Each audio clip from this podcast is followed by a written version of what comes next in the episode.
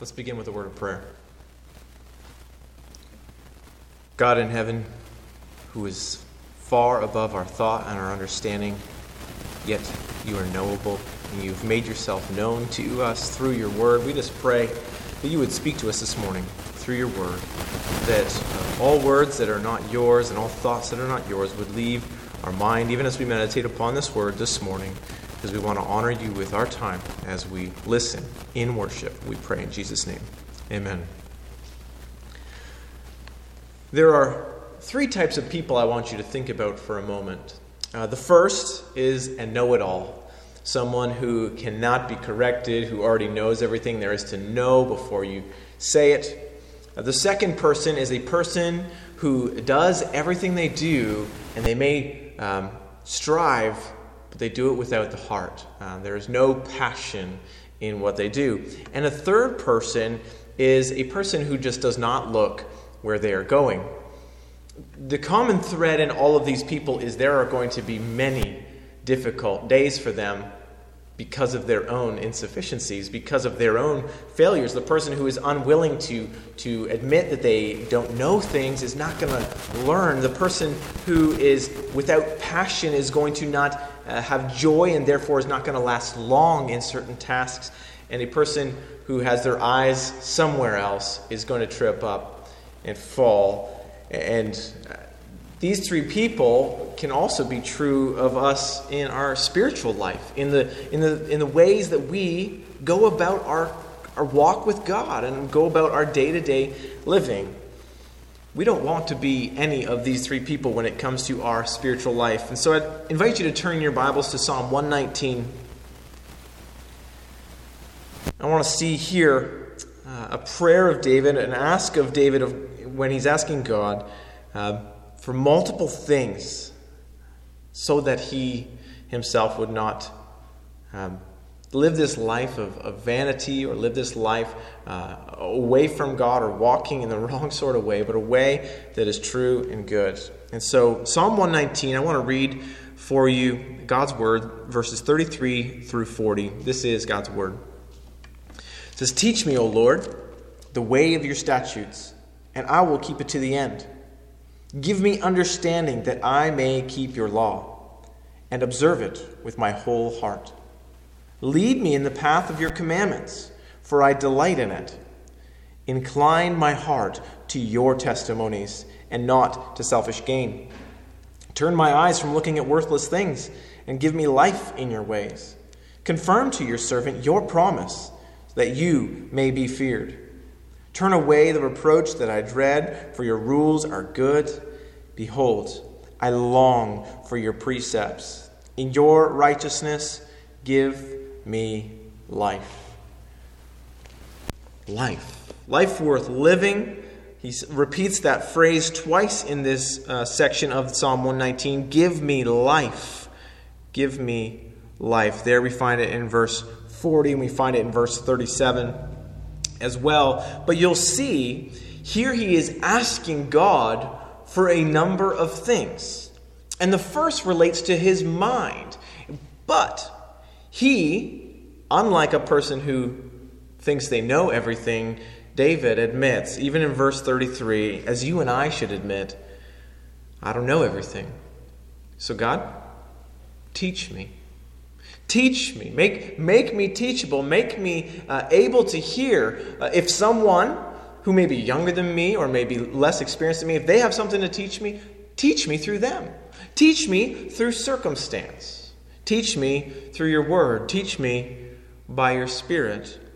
Teach me, O Lord, the way of your statutes. Teach me the way in which you work, the way in which you have worked the way in which you desire to work in me. Teach me the way of your statutes. Teach me what is right and what is wrong way. Because I want to keep your statutes till the end.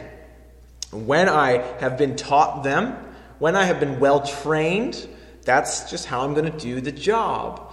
And so teach me so that I might keep it to the end. Because if I don't know it, I'm not going to keep it. If I didn't know that was a, a, a, rule or a way in which I was supposed to do things, I would be guilty of not keeping God's statutes, and I don't want to do that. And so David prays, as you and I should pray teach me, O Lord, the way of your statutes.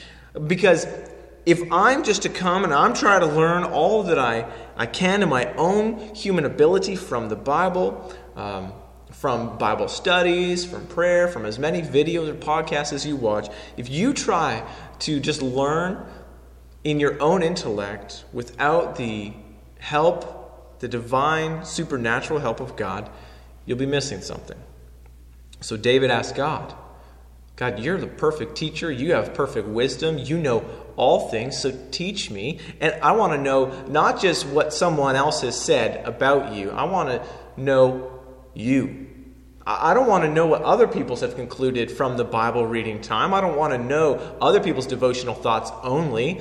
I need to be taught by you, God. I want to know the way of your statutes. I want to be able to discern that in my own life and in my own mind.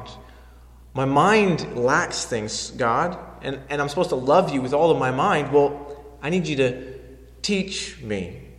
It's simple. What we learn from David here, you and I are to ask God for his help, that he might teach us. Secondly, in verse 34, same thing. Give me understanding, that I may keep your law. Verse 1, he says, Teach me the way of your statutes, and I'll keep it. Well, I'm only going to keep it, he says in verse 34, if I have understanding. Give me understanding, not just head knowledge, not just all the facts, but I must understand the facts. Oftentimes, I don't know about you, but sometimes uh, you, you might memorize a scripture passage and it might sound all nice and it might look good on a coffee cup, but do you understand it? And do you understand its implications for your life? As you read the Bible, um, this is a hard one. Do you understand how that applies to you? Do you understand how it doesn't apply to you? Do you understand what it meant for the original writer, for, for here for David? Do you understand what it means for Paul when he says something? God can give us that understanding, gives us the ability to be able to order our thoughts and, and read the text and, and have it um, take root in our lives so that we can understand it with the goal, David asks in 34 Give me understanding that I may keep your law and observe it with my whole heart. I don't want to be a person who is just um, observing out of a, a a duty without any sort of understanding. I don't want to be just a robot following what I'm supposed to do without having any understanding, but just doing it. No, I want to observe with my whole heart because I've understood, because I know your statutes, because I know your law. He asks for the mind because the greatest commandment, as Jesus summarizes all the commands, he says, The greatest is that you would love the Lord your God with all your heart, your, your mind, your soul, and your strength. And so, your mind, your intellect, your ability to understand things we want to love God with that. But the way we're going to do it is by God helping us, not by you taking courses or, or doing more word studies. God is the one who gives and grants understanding uh, of mind and understanding so that it might transpose into our life. We don't want to be those people who approach a Bible reading or who approach a sermon or who approach uh, someone's spiritual conversation with us as the know it all. We don't want to be the person who says, Yes, I've heard that before. And how many times have I been guilty, and I don't know about you, where we hear the gospel presented, right? We hear someone telling of the good news of Jesus Christ and why he died on the cross for our sins and, and why I need to, to repent of my sin and why I need to trust in Jesus so that I might be forgiven, I might have life. How many times, if you're a believer, have you heard that message and you approach it and you say, I know it? I know it. And so we shut down and we, we never take time to think that we can learn from it. The reality is, you and me as Christians, uh, the gospel is supposed to um, be understood by us deeper and deeper on a daily basis. We need the gospel. You need to wake up tomorrow morning and preach the gospel to yourself that you need this mercy today. You need grace because without it, you are doomed. We need that understanding because there's going to be times throughout the day where you beat yourself up, where you condemn yourself, where you feel the weight of guilt and you think that God can never forgive you. You need the gospel tomorrow. So, so don't be that person who is a know it all when, when, when you understand or think you understand the gospel and its implications. It's going to be uh, changing the way you live tomorrow and the next day and the next day. And so, have you taken time to ask God, give me understanding of how this applies to my season of life? I'm really having a hard time with this or that thing. And so I need God to teach me. I need God to give me understanding so that I can keep his law, so I can love him, so I can understand him, so that as I realize how God is changing me and I'm understanding that, it, it transforms me and I might be able to teach others. That's to love God with all of our mind. And secondly, we see that the heart's involved in this passage too. David is asking for the heart. He says, uh, verse 34 Give me understanding that I may keep your law and observe it with my whole heart. 35 Lead me in the path of your commandments, for I delight in it. 36. Incline my heart to your testimonies and not to selfish gain. There in 34, 35, 36, we see the heart. Specifically, the word heart in 34 and 36, and in the middle of those two, delight. And we know that delight comes from the heart, the heart of the affection. What do you love? What, what is your passion? Where does that come from? Well, here's the reality you can do all you can do for God, and you can do your devotion time, and you can do your Bible reading, and you can say a prayer, and you can go to church, and you can do all this Christian service with no delight. And something's wrong. I'm guilty of this quite often. There'd be many days where I get through and I'm like, man, I, I don't know why I don't delight in this, but I, I need to ask God. I need to ask God. 36 especially has been a prayer of mine repeatedly. Incline my heart. Incline my heart to your testimonies because my heart, my affections, my delights are not naturally inclined towards God's word or inclined towards God and obedience to Him. My heart and my passions and my desires are inclined towards me. They're selfish and they are uh, earthly minded. That's why 36, I love it, and, and maybe you should try to memorize it as well, is incline my heart to your testimonies and not to selfish gain. Not to selfish gain. Am I not doing what I'm doing for myself?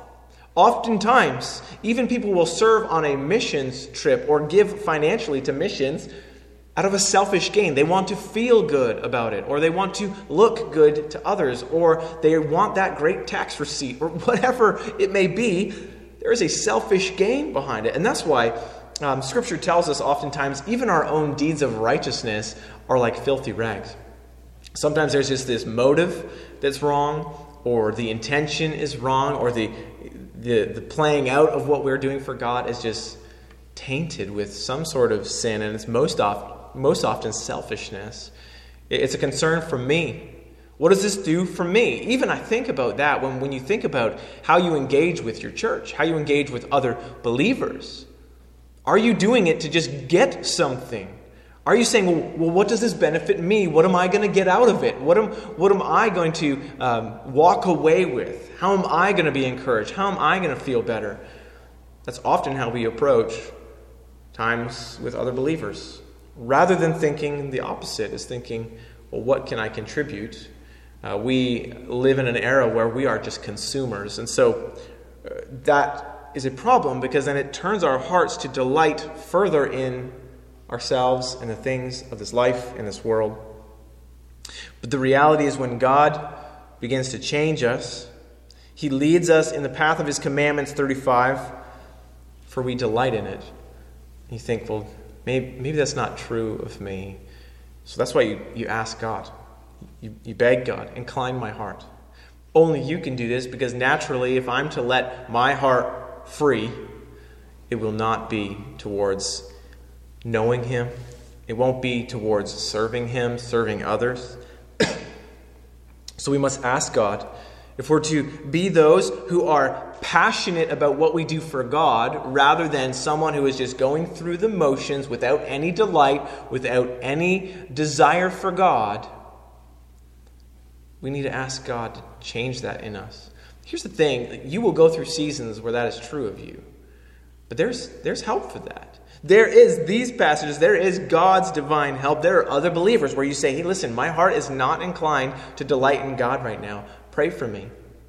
Pray for me. I, I do not have delight in my relationship with Jesus right now. It's something we are to admit. Uh, so that we might gain the prayer of brothers and sisters in Christ, so that they may point us again to the gospel that, that we know and understand and, and hear it again, and it stirs up in us a joy. That as God leads us in the path of His commandments, as He shows us uh, the right way in which to go, the path of obedience, that we would gain delight that it would be something that just begins to well up in us the more we realize how great God is and how grotesque we are, but yet He loves us anyways. He, he would die for me anyways. Why me? When there are so many other great people in the world, why me? There's nothing good in me, nothing I can bring to God, nothing I can contribute to His team. Why me? And the more you realize that gospel truth in your life of grace, that it was nothing about you, then the more you begin to delight in that relationship with God. And the more you begin to see how God uses people in your life, you want to be used by God in the path of His commandments in obedience to go into others' life, to help the poor and the widow and the orphan, to, to go into all the world, to the tribes and, and nations who've not yet learned Christ, to, to your neighbors who've never heard uh, the gospel story. The more you walk in those paths of righteousness, as God leads you in the path of His commandments, you begin to have a greater delight and, partake in that delight of God at work in the world. But it doesn't happen on our own, and we can't manufacture it, so we must pray for it. God, incline my heart to your testimonies and not to myself, and not to selfish gain. I want to have my mind loving God. I want to have my heart loving God. And, and he says in 37, I want my eyes fixed on God. Turn my eyes from looking at worthless things and give me life in your ways. There are so many things that you can even in this moment think about that your eyes are fixed upon that are worthless. Just worthless. Whether that's things that we uh, begin to worry about, whether that's things that we desire in this world, whether it's things that we just um, get glued to whatever it may be in your life that might be worthless, you must be able to evaluate that. And the way we do is by being in the Word of God. It shows us what to treasure, it shows us what to value. To value God and His glory above all things. And so, when we, we're thinking about what our eyes are fixed on, what we're looking at in life, what we're focused on, we can ask the question like, is this thing and my obsession with it or my investment in it, is that bringing more glory to God? Or less? Am I adoring God more? Am I pointing more people to God and His glory and His fame because I'm fixed on this thing? Or is it detracting from God? Is it taking away from His fame and His adoration? If it takes away from God's glory, it is worthless. It's worthless. If it takes away from us uh, thinking about and treasuring God, then it is worthless. But here's the thing God has given us so many good gifts that we make them worthless because of our obsession and our idolatry of them. That we lift them up to an inappropriate place. Uh, We'd be overconsumed with them. But they don't have to be that way. God has given us so many wonderful blessings here in this life. So many that they can all be used for the glory of God. Whether you eat or whether you drink, do it all for the glory of God. Like everything from food to your children to your money to the creation, all of it is supposed to be consumed for the glory of God. It's supposed to be used and stewarded. It's supposed to trans, uh, be in our lives in a way that transforms our heart to glorify God and point others to that as well. And, and so if it's not, then we can say, is this thing worthless? Do I cut it out? Well, well, no. We just say, turn my eyes from looking at it if it is worthless to me, or transform how it looks to me, transform how I'm looking at it, even. Turn my eyes from uh, fixating on something and making it worthless, if that's the case. If it's a good thing that you've made, maybe a worthless thing because the value you've placed on it, just ask God, transform my eyes, turn my eyes from making that thing worthless. And turn my eyes and my gaze on that thing so that I might see how it can glorify you instead, how, it can, how I can enjoy it appropriately in a way that worships you, in a way that brings you uh, the value and the treasure that you deserve. Because it's only then that when we value the right things, and when we hold on to the things of worth, that is eternal things, that is the souls of men and women, that is your soul, that is your kids' soul, your grandkids, your neighbors. When you value their souls, when you fix your eyes on their souls and you focus on them, that's when you have life. Life. Give me life in your ways. Well, what is life but eternal life? The life we now have, we live uh, by faith in the Son of God. Galatians chapter uh, 2 says. We have life in his ways, and that is life that is true, life that is valuable, life that has meaning. We're not those who are trying to walk one way and have our eyes turned elsewhere, and we are tripping up over worthless things. Let us be people with our minds engaged, with our hearts delighting in, and our eyes fixed on the things that count. That is the things that God teaches us. But again, just, just like with our heart and just like with our mind, we cannot manufacture this. We cannot um, try our hardest to stare at our Bible longer and, and begin to value that more. Only God can turn our eyes. Only God can give us eyes to see and, and, and hearts to believe. Because here's the thing there were many who stood before the Christ on the cross and saw him with their eyes. And it wasn't the sight of Jesus that would transform people. It wasn't that they could see the nails and know that it was real. It wasn't that they saw him uh, breathe his last. It wasn't that they even saw a resurrected Jesus that made them believe. No, it was God turning their eyes, God opening their eyes, God giving them ears to hear and eyes to believe and see. We must have God do this. If God is to do that in us originally, like we were blind and now we see the truth, if that's true of you, if you're a believer, in the same way as we carry on in our life, we need God to be the one working uh, behind our eyes and turning them to, to what value what is valuable above all things life in his ways. And we know that life is found in christ. Man the life we live when we try to live it on our own apart from jesus is a life that is so fixated on ourself on selfish gain well the, the reason oftentimes people just serve in religion is because it's selfish. Uh, they want to feel good, they want to avoid torture, they want to avoid punishment. And so they're going to do the good things because that makes them look good, it makes them feel good, and they think it's going to deliver them from, from eternal fire and hell. But it's all selfish. It's all self motivated. But a person who finally says, because God has given them eyes to see, like, I have not valued God like I have. I have sinned against God. I've spit in his face. I have defamed his name. And that is my sin against him. All of the things that I have done, all of the things that make me feel guilt and shame, all of them have diminished the vision of God that I'm supposed to have. And I have not glorified him in my life. That person who has that sort of transformation of heart is a person who looks to Jesus finally with eyes to see and say, I can't, I can't do this on my own anymore. I come to the cross humbled. One who is able to say, Teach me, Lord. Give me understanding. Lead me. Uh, incline my heart. Turn my eyes. Like asking God, I'm so dependent on you from day one. I need you. I need you every hour. That's the person who comes to faith and repentance in Jesus, who says, I can't trust my own ways, I can't trust my own righteousness. That's selfish. I, I must just come to Christ and I must admit that I have been selfish and that I have looked out for myself above any other thing. So we come to Christ and we ask Him to just transform our lives, to forgive our sins. And we believe in faith. We believe in faith. We trust. We place our lives upon Him.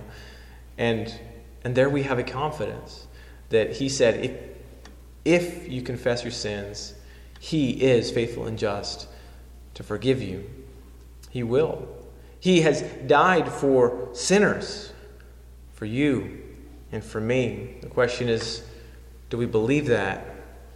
Have we really embraced that? Do we really um, throw ourselves upon the cross? So often we get distracted by worthless things.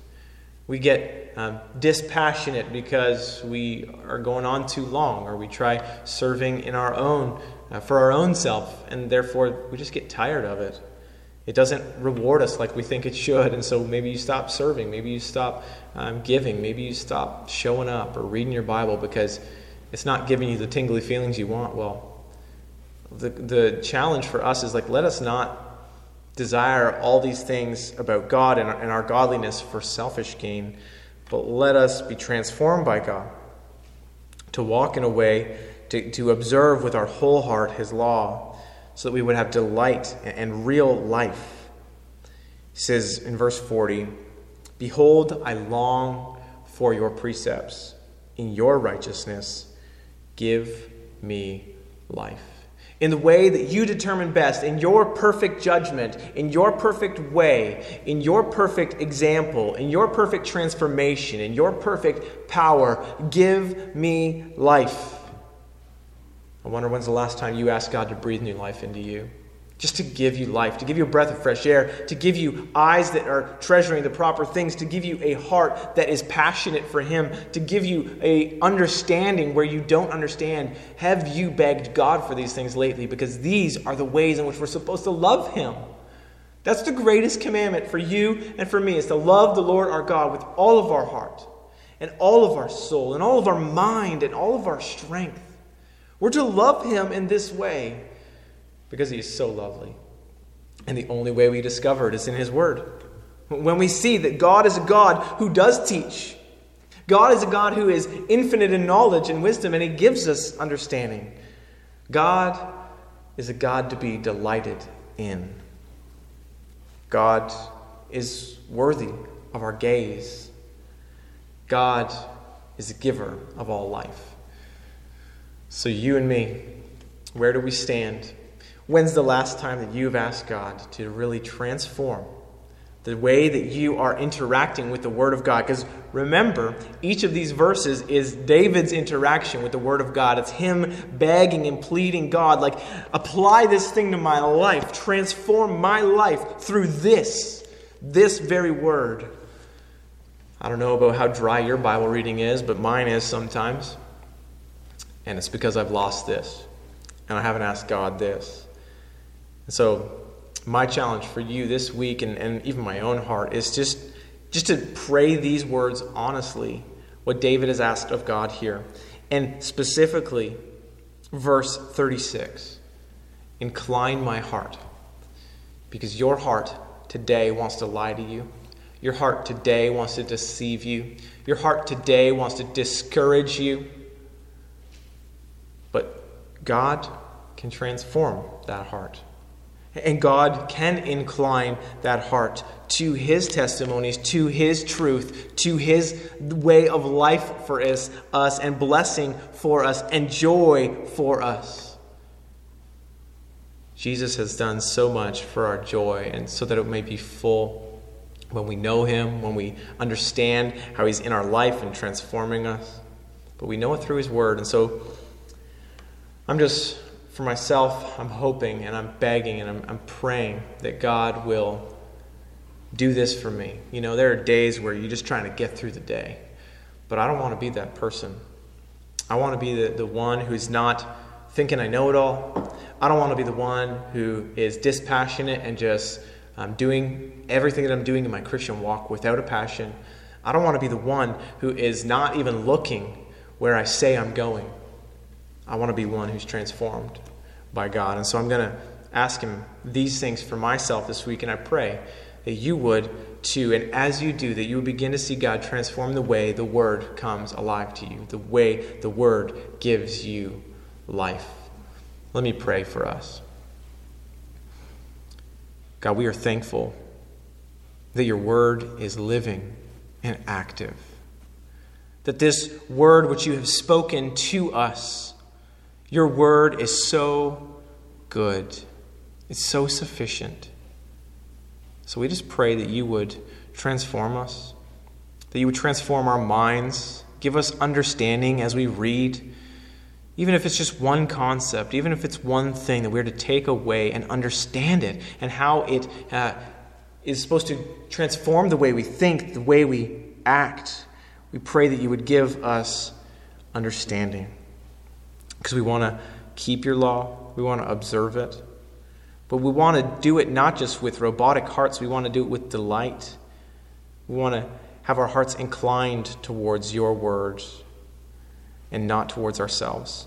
So we're asking that you would do that, that you would transform our hearts even in this moment, that you would help us to treasure the things that you treasure rather than looking at worthless things. God, help us to get through this week so that we may have life not just one day when we're longing for that eternal life with our Lord and Savior Jesus Christ, but now that we would have life and have it abundantly because we know you and because we've interacted with you in your word and you've spoken to us and you've transformed us. So, God, would you please do this for us because we want to glorify you with our, our minds, with our hearts, with our eyes, and with our whole selves because you deserve it. We pray this in Jesus' name. Amen.